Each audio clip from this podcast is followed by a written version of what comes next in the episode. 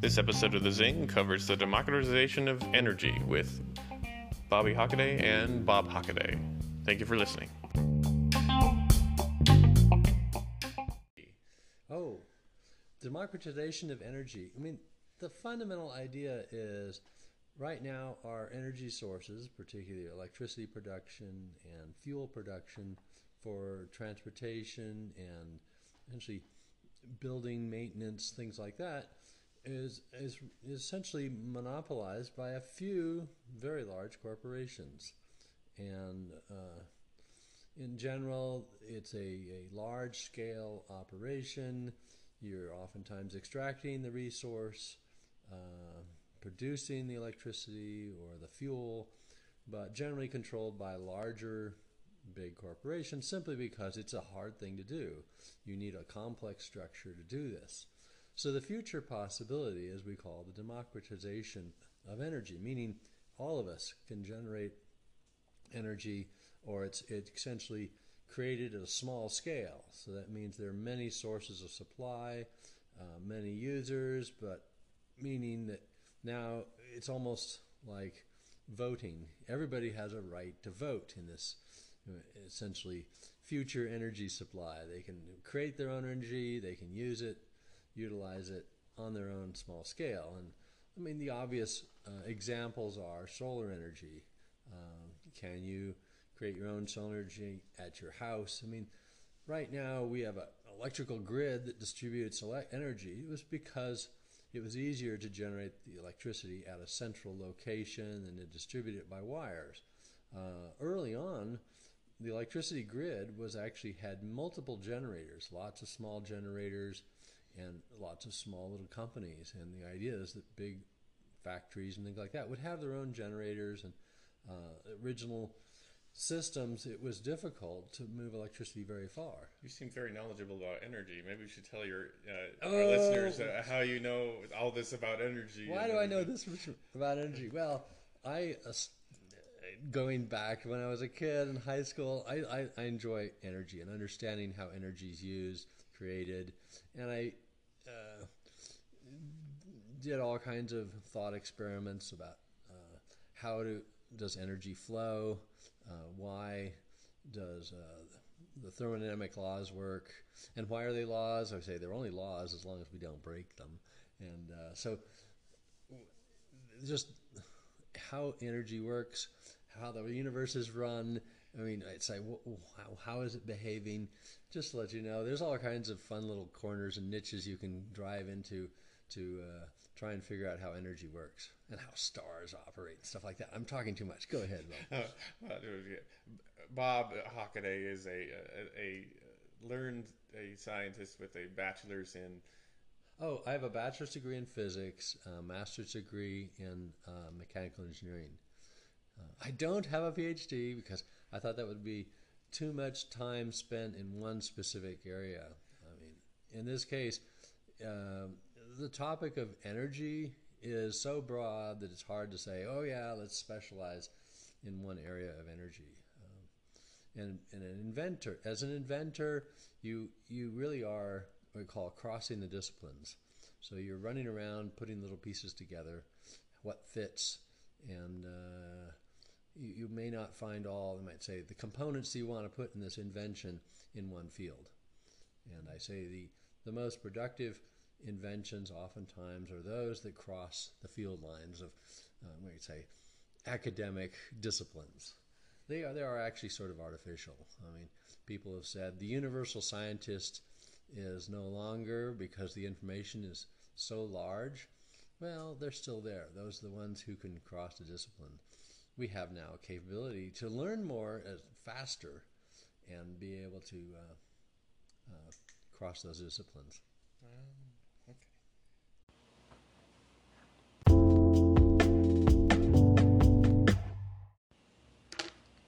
How is energy being democratized? Uh, democratized. Uh, yeah. So, the one idea is that we've got photovoltaics that can be made on virtually any scale, from tiny little devices to large scale. Uh, we're talking things that you can about the size of a head of a pin, or you might say LEDs. Those are photovoltaic devices to Mm. extremely large systems. I mean, big solar thermal systems are acres to run one solar thermal concentrator system. And uh, but the idea is the small is what I care about. Right. The possibilities, a small scale system, and including photovoltaics, you have fuel cells. They are scalable. I mean, they, they can operate from small to large. There's no fundamental limit on how small they can go. Uh, strangely, they are small chemical, well, small. We're talking nanometer scale is really the scale in which a, a fuel cell or a solar cell operates um, in, in, in the fundamental sense. How does it, what's it take to make it run?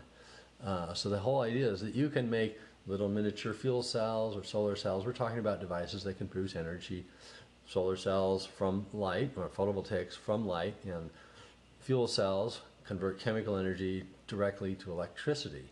So both of those are, are interesting. Uh, the idea that you no longer have what we call the scale issues of engines. Bigger engines are usually more efficient. So the bigger the scale of your engine system, the more efficient it becomes. Uh, but in small scale, we're talking things that it doesn't matter how big they are to get efficiency. And that means uh, we can install things, let's say, on your house or in your application. Like, uh, I mean, the original idea was to make a micro fuel cell for a cell phone. And uh, it would tech use all the techniques used in the electronic industry or the, the integrated circuit. Integrated circuit business, huh? Yeah.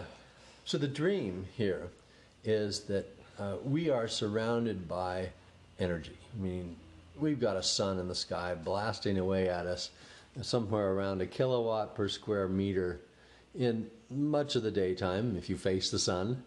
And so it's a huge amount of energy that's pouring down on the planet. And then that tends to run your wind system, all the, uh, let's say, uh, different features of the Earth. The only part of the Earth that's not operated by the sun is geothermal energy, which is heat that's coming up out of the, essentially, the, the core of the planet. It's due to radioactive decay. So that's you know one separate item. But either way, these are broadly distributed energy sources, meaning they're there, uh, and uh, we can take advantage of it. And the idea that individual buildings, homes, people could actually just collect the energy they need to operate from their surroundings. And it means you no longer would have to have a large organization to do what you need to do. Uh, I mean, if you're So, would you say that specialization has is not as a good idea, or you think that we still need generalists? Uh, specialization occurs simply because it's too much to learn for a single person to simply become an expert in all things. So it's easier to become an expert in one small little area or some information or knowledge or skill. So we, we automatically find that we, we need to do something really well, but it's hard to do everything well. And uh, it's, it's really, as knowledge expands and things, you might say, the skills necessary to accomplish things expand, it's very hard to become, an, I would say, a universal knowledge person. Uh, so, but the possibilities are we now can access information quickly. So you can be quickly become a reasonable expert in something that you need to know about. Like Tony Stark. When did you yeah. become a uh, Yeah. expert in quantum physics? right. So the information is available. Uh, if it's uh, essentially now, essentially, I say, I say not WikiLeaks. It's uh, Wikipedia is so wonderful. People essentially volunteer information, and they're reasonably well written and uh, articles about different topics. Uh, it's very nice. You can run in there and go, oh, I need to know about some obscure little fact.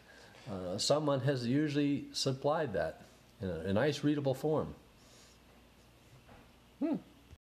We wanted to take a moment and thank uh, Creighton Eddington for recommending this topic of discussion for today. Yeah, I think it's kind of fun. So, Creighton, I want to tell you some of the coolest details.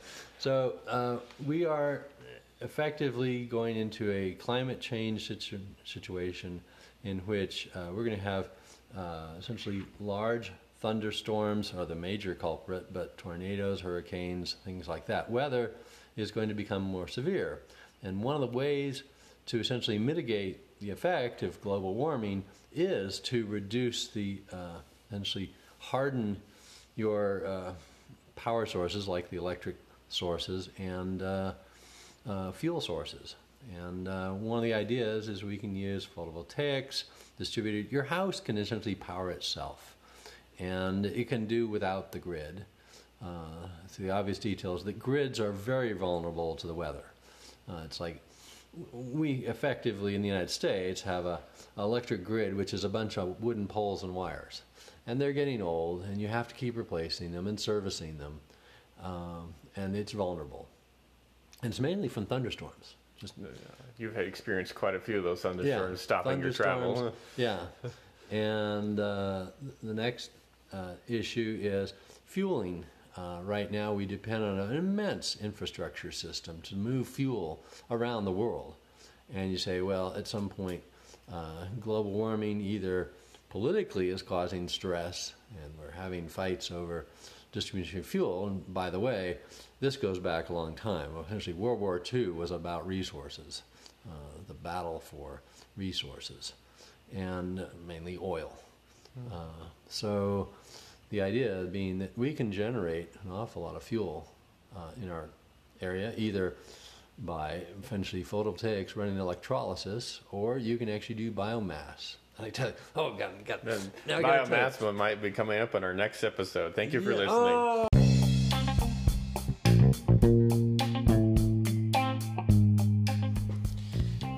Have a topic that you would like us to discuss in a scientific or interesting matter, please drop it by our Facebook page yeah. at Energy Related Devices. Yeah.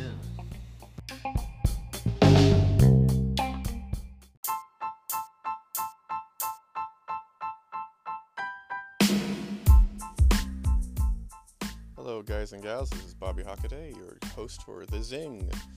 Uh, episode 2, we're going to be talking about biomass with Bob Hockaday. I know a lot of you have been interested in that, so let's get to it.